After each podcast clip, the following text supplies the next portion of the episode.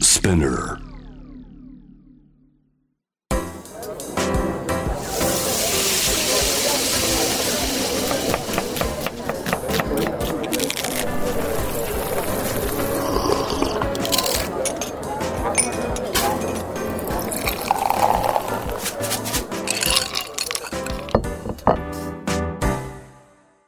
アジナ副音声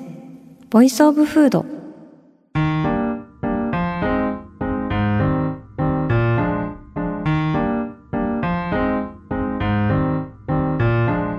平野咲子のポッドキャストアジナ副音声ボイスオブフード第108回目始まりました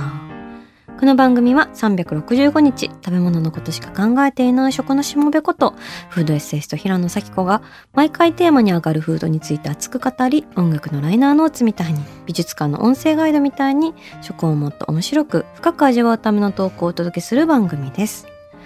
今回はですね前回に引き続きポテトチップスと日本人の著書稲田豊一さんとともにお届けしたいと思います稲田さんよろしくお願いしますはい、よろしくお願いします。もう前回はね、フラ印小池やカルビーというところで盛り上がりましたね。はいもうポテトチップスの黎明期からはい大衆化するところまで、ははいい追ってきたわけなんですけれどはもい。まだ長い先は。まだまだあるまだま だまだ全然来てない全然来てな私まいだ生まれてないみたいまなだまだ。 僕ギリ生まれたギリぐらい。生まれました、はいおめでとうございますありがと うございます。なので今回はポテチの多様化にちょっと迫りたいなと思ってるんですけれども、はいあの稲田さんのご著書の中でも、うんポテチはインクルーシブでダイバーシティであるという話が出てくるんですが、そう。これどういうことなんですかあのーまあ流行り言葉なんですね。今、うんインクルーシブとダイバーシテ言ィわれで、るまあ。簡単に説明するとインクルーシブってね誰も排除しないみたいな意味合いだったりで、うんうんまあ、ダイバーシティは多様性だったりするんですけど、うポテトチップスってお菓子はまさにその2つを体現してるなと思っててなるまず前者のインクルーシブ誰も排除しないというのはね、うん安いんですよポテチって。高いものもあるけうど、んたかだか数百円でほどうんこんなにいっぱい味わい味が楽しめて、うんしかもこんな満足度が高いっていうのうはんすごくインクルーシブで、うん歴史を遡ると実はじゃがいもっていうのは貧者のパンと言われててですね、そうだよそうなんですよんあのーまあ一番貧しい人たちが一番コスト少なくして作り一番手が、手がかからない調理法で食べられるものが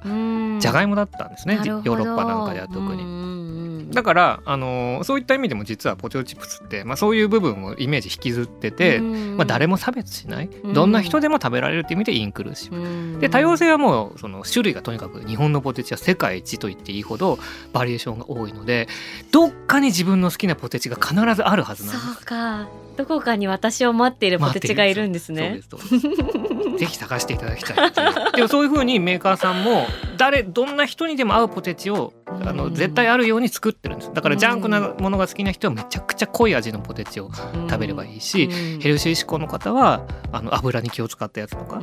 添加物なしみたいなポテチもあるんでそれを選べばいいっていう意味ではめちゃくちゃ多様性がある。そっか誰も排除しない、はいそのフレーバーのバリエーションすごいですねんですよでもそういうなんかこう爆発的に増加していったうんこう時代とかってあるんですか、そうですね大体やっぱりねあの80年代ぐらいからって言われうんて1980年代って言われててそうなんだでその最初うのん口を切ったのが、はいコンソメパンチおおカルビーの今日来ていただいてますか来ていただけますかあ、じゃあやおっ呼たびしましょう。カルビーのコンソメパンチさんです。いや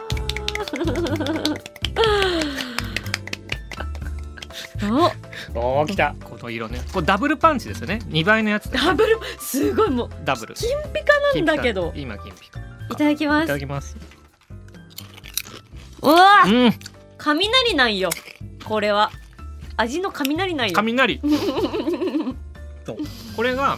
まあね。コンソメパンチがうん。 1978年に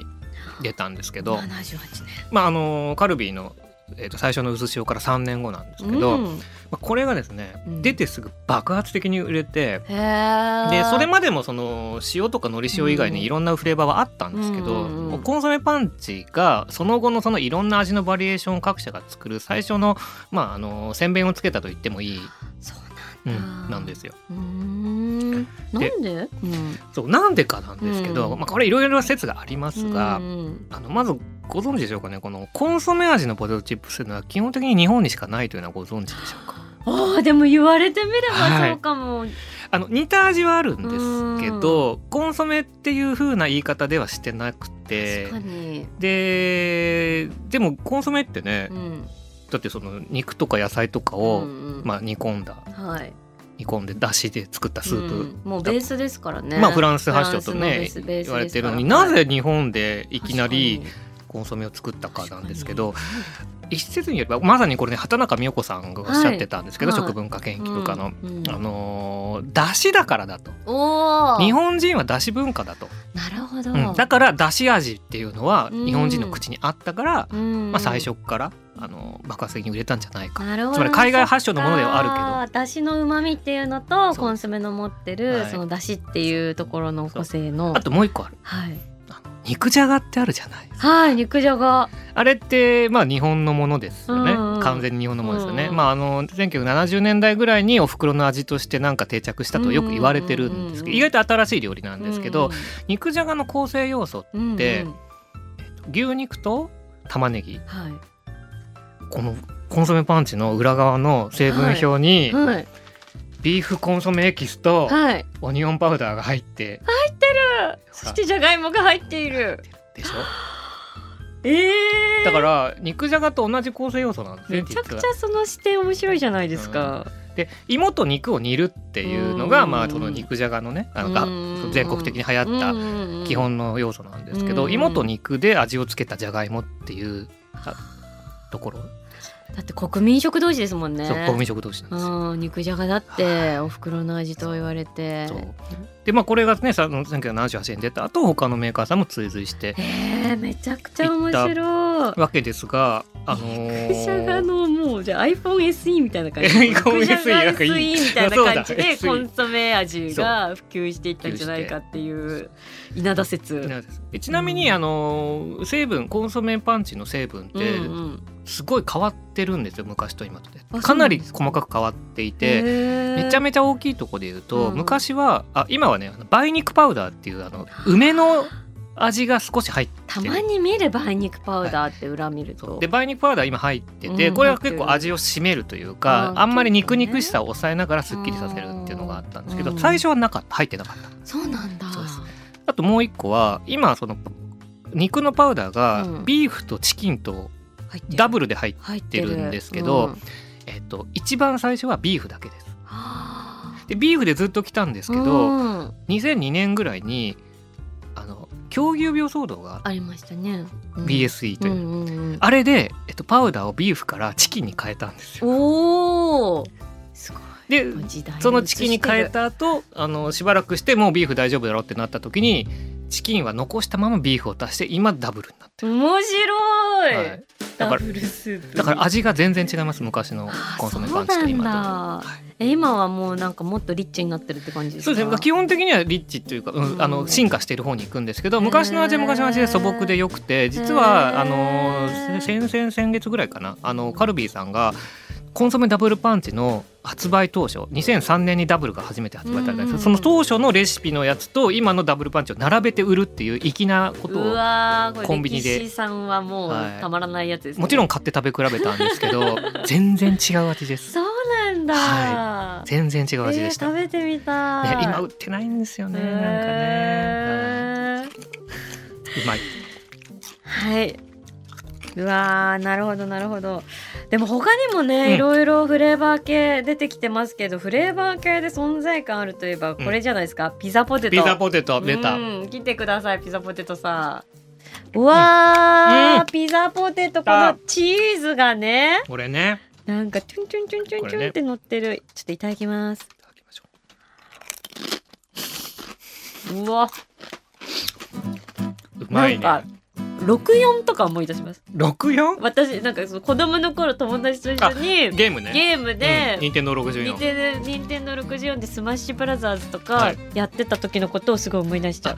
やっぱりほらあのポテトチップスの話すると、うみんなそれを食べてた時の思い出が蘇ってくるんです蘇っよてくねるだから人生に寄り添う国民食の誕生っていう副題を本につけたんなるほど。ですけどいやそうですよねその食べてた時の光景が、うんうんうん。いやピザポテトこれ発売92年、うん1992年なんですけど、うん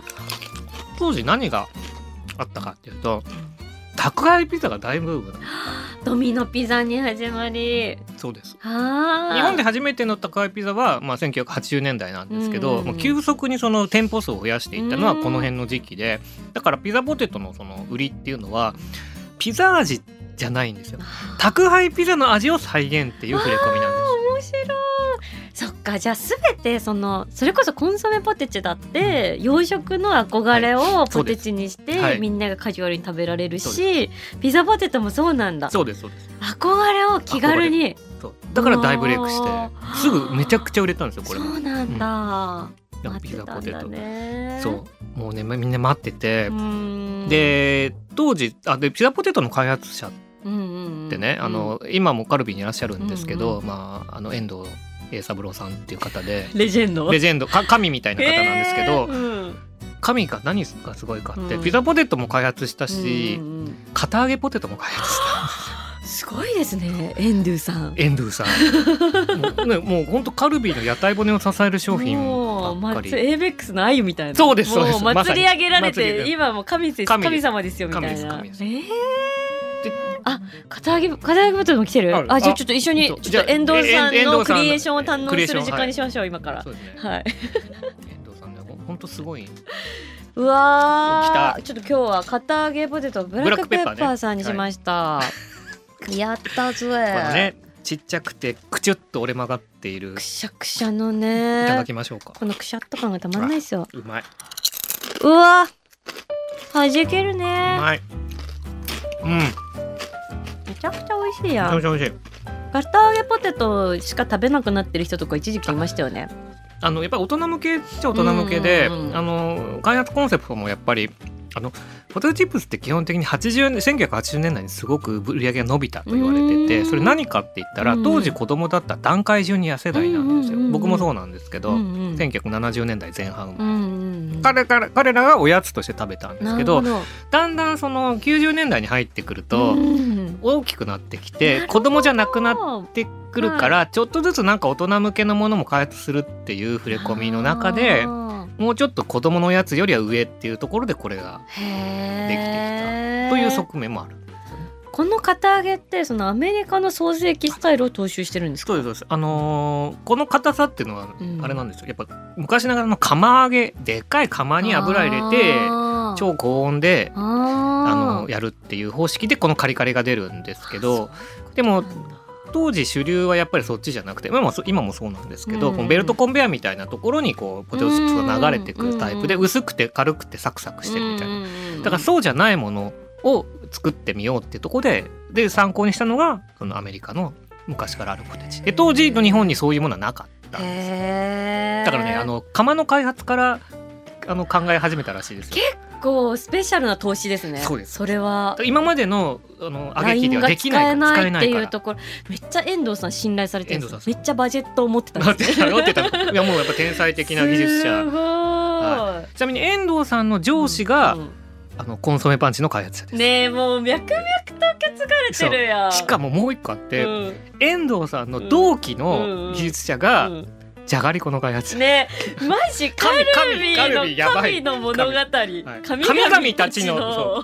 もうそう彼らうのんクリエーションそでうそう同同期がねじゃがりこって聞いた時に鳥肌が立ちましたよしびれますねしびれるでしだょってじゃがりこだってすごいじゃないですかあものうカルビ食感もうじゃとでじゃがりこの売り上げもすごいカルビー本当にマジで数字的に支えててあれはポテトチップスとは言わないけどじゃがいものスナックなんですけどもうすごいですよ黄金世代黄金世代はあ神の世代 神の世代あー嬉しい新しい神が自分の中に一つ増えましたちょっと絶対遠藤さんの名前忘れないようにしたいと思いますでも今フレーバーの話もしてで、はい揚げのバリエーションの話もしましたけど、はいそのカットの種類っていうのやっぱいろいろあるんですいねろいろあるんですよねうん例えば今このポジピザポテトっていうのはギザギザになってい確かにて表面でねそれザはクザクなしんたて言うんですかまあこれい定番の言い方はないんですけど、うんまあギザギザカットとか、へーいろんな言い方があります、あ V カットとか、ト V カットうんね、あと緩いと波型みたいなウェーブカットみたいな言い方もあるんですけおーど、面白いまあ、とにかくそういう表面がギザギザしてるものっていうのは一つああっーてでそれとは別にうん普通のす薄いスライスタイ厚プ切りはいみたいなのもありますよねうんあとは片揚げとかあー厚切りとかは厚切りとかもそうですうんあのーじゃがいも心地っていうねああーの小池屋さんの僕が一番先好き週もな出てきた出てきたあれはえあの厚切りにの部類に入るーあーしそっかそっかで超厚切りまでいくと、うんカルビーが出してるポテトデラックスっていうですねは3倍ぐらい厚みがあるあえやつがーあもうるんでたすけくどあねんやんたくあんうんで見た目がなんかポテチっぽくないんですよなんかね分厚い金貨みたいな感じっていうか あーでも私見たことあるかもうんうんうんあのちっちゃい袋でわかったコンビニとかに売わってるかんでりすけどましたでああいうう厚切りもあったりしてて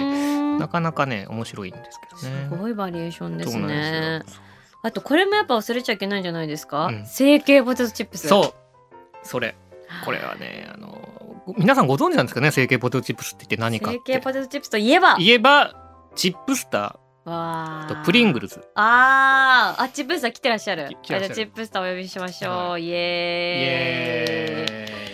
あーなんかね、うん新幹線に乗りたくなりますねあ行楽チップスター行楽行楽のイメージありますねありますよねうんかさばらないから本当にねうわーちょっと食べようかないただきますうーんうーんうわー芋じゃない味チップスターの味って感じ、うドライうブドライブで後部座席座ってって助手席の母親からもらう感じがうーんするなママありがとう、うんありがとうって感 美味しいそううんで成形ポテトチップスってあの一応ご存知ない方に説明しますと、はいまあ、筒とかに入ってて、うん同じ形の綺麗な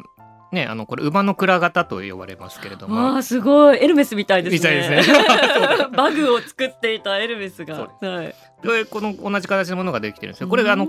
根本的に作り方が普通のポテトチップスと違ってて、はいはい普通のポテチはじゃがいもをスライスしてあ油で揚げるだけなんですけど、うんこれはですねあのポテトフレークと呼ばれる、うん一回じゃがいもを粉々にして、うんそれにいろんな調味料を混ぜて、うんでこねたりしてう、んでまあシート状とかにして、うんうんうんで型抜きとかでい同じ形にして、うんでそれをまああの高温で揚げたり焼いたりするっていうめっちゃ変ですよねめっちゃかまぼこみたいな感じ確かにわざわざなんですり身にしてまた成形したそうってなりますよねこれもねやっぱりこう世界初の成形ポテトチップスはプリングルズなんですけあどーアメリカ、そうなんだうん P&G っていうところね、うんうん出してたやつなんですけどこれもやっぱりどうしてそんなものを作ったのかって言ったら、うんうん消費者がうんあのお客さんがねうんもうあのわがままなお客さんがうん手が汚れたくないとか言い出したんですよ。へえポテトチップス食べるのにはああとその袋だと割れちゃうからなんとかしてうみんかたいなさばるしねうんで普通そんなの無視すればいいのに、うん P&G さんやっぱり偉くて、うんなんとかそれを叶えるものを作れないかって言ってできたのがこの成形ポテトチップス、わがままそうだから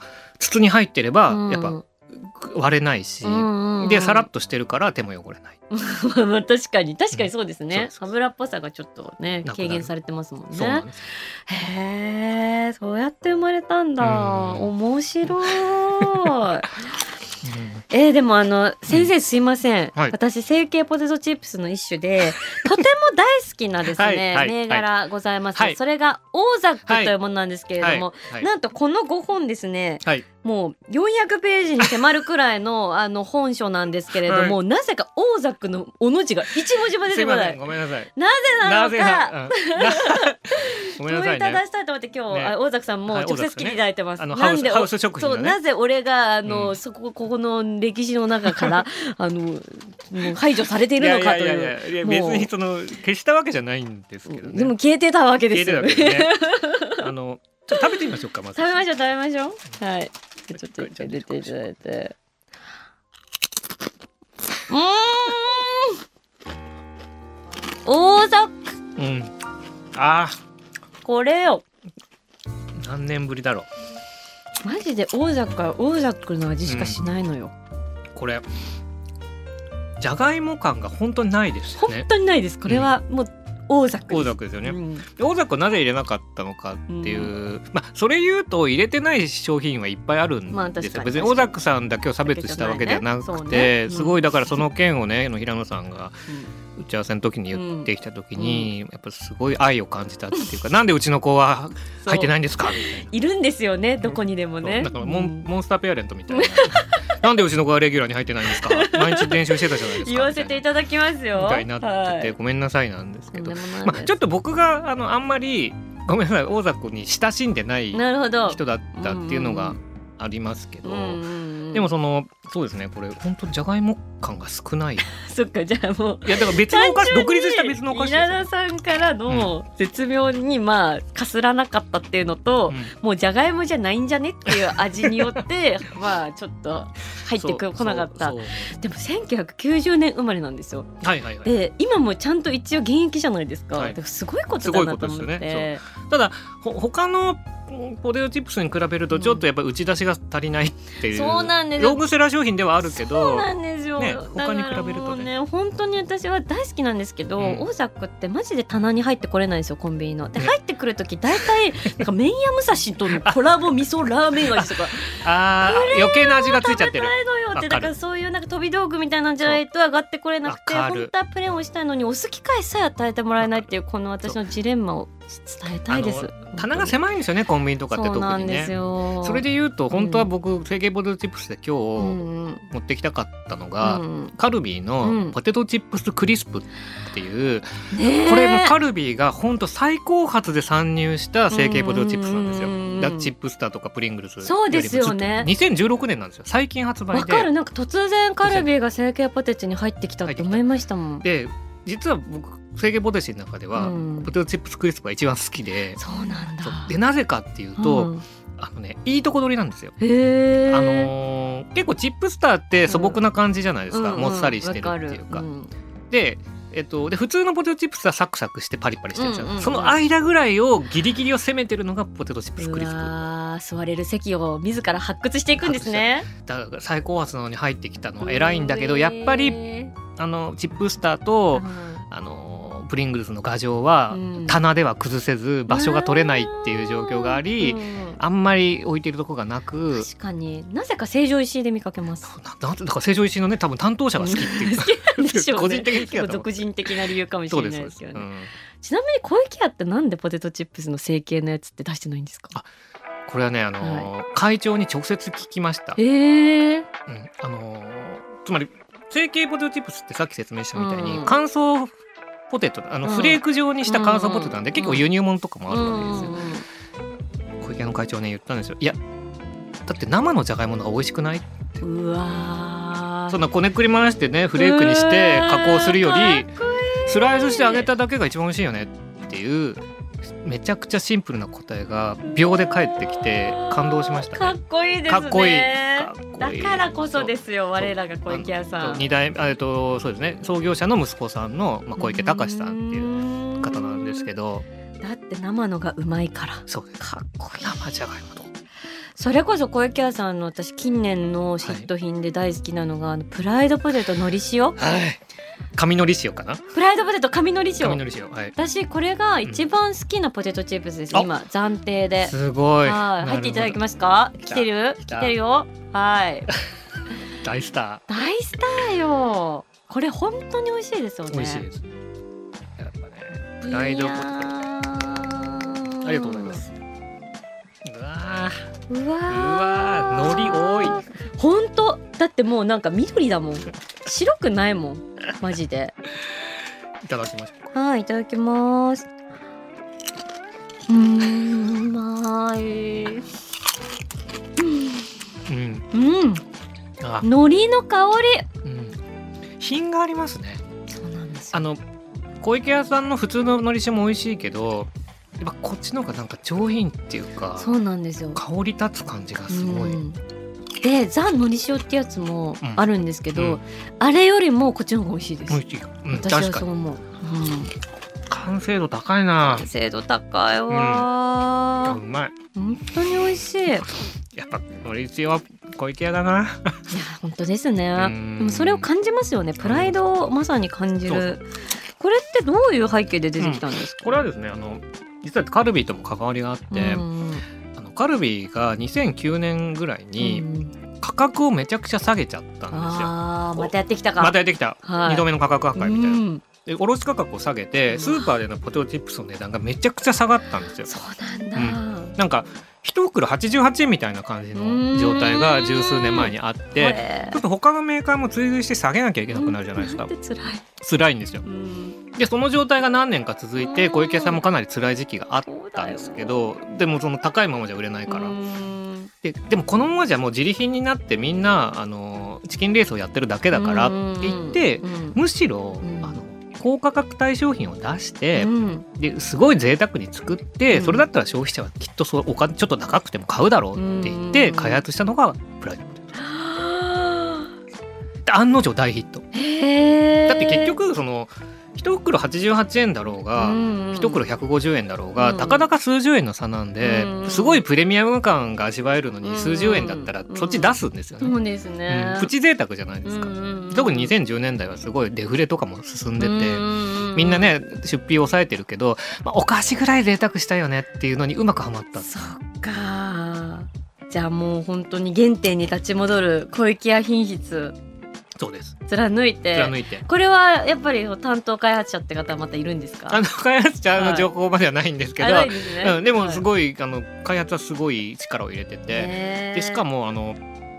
今に至るまで発売から今に至るまで何度もうん製法を見直したり改良したりくそうなんだしてて実は最初の製法と全然全然っていうかかなり違うんだあそうなんだ,、からどんどん美味しくなってる。へ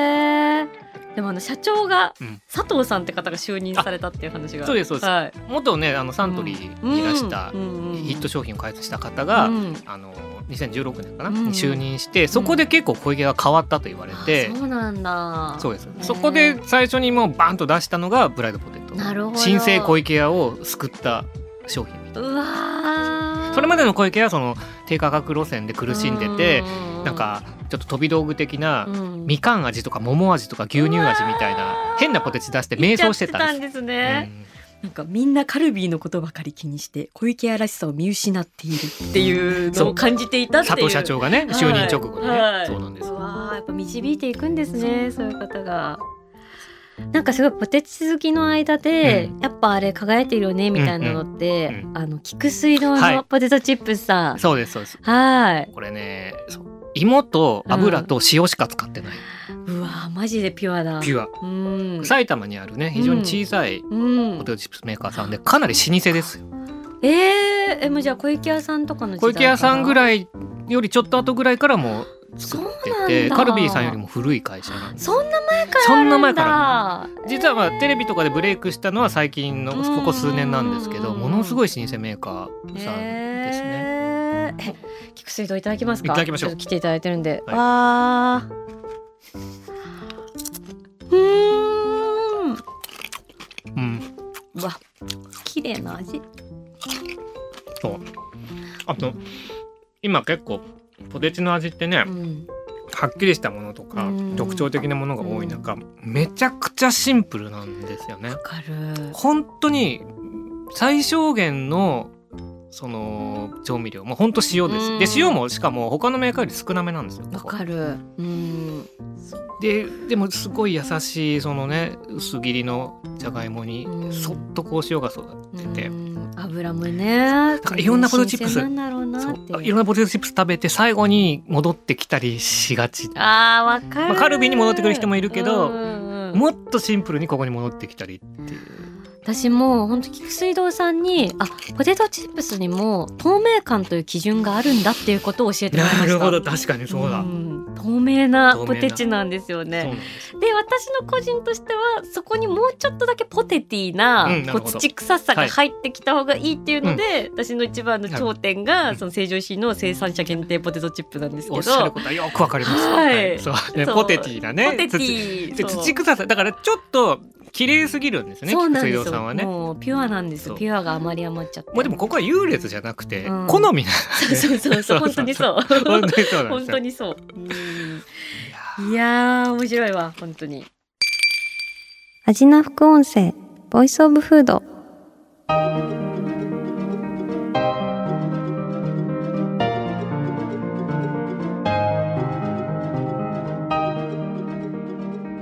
はいというわけで今回もですね稲田豊志さんをお迎えしてえーポテトチップスの世界めくるめく世界でしたが旅してきましたが稲田さんありがとうございましたありがとうございましたいかがでしたがいやーもうすっごい楽しかったんです けどこの10倍は話せるなっていう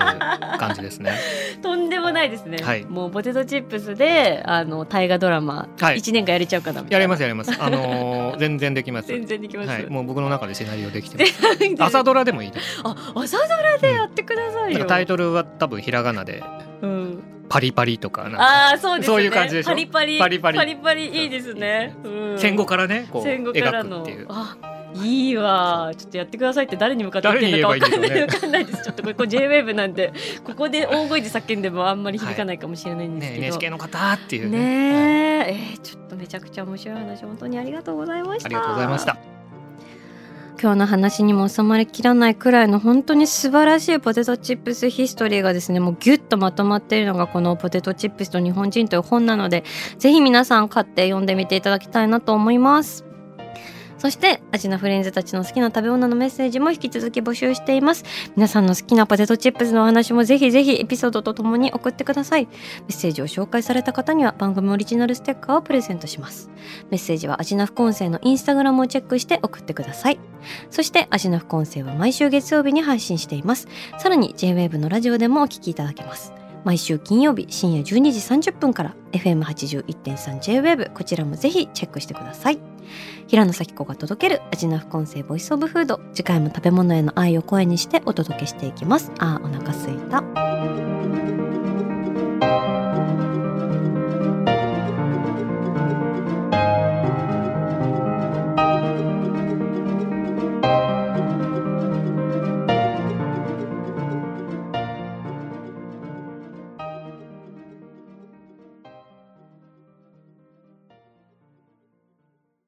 ここでスピナーからのお知らせですスピナーでは企業やブランドの魅力やストーリーをポッドキャストとして制作配信するお手伝いをしておりますポッドキャストを通してお客様とのタッチポイントの創出とエンゲージメントを向上させてみませんかお問い合わせは概要欄の URL かスピナー .com のスピナーブランデッドポッドキャストからお願いします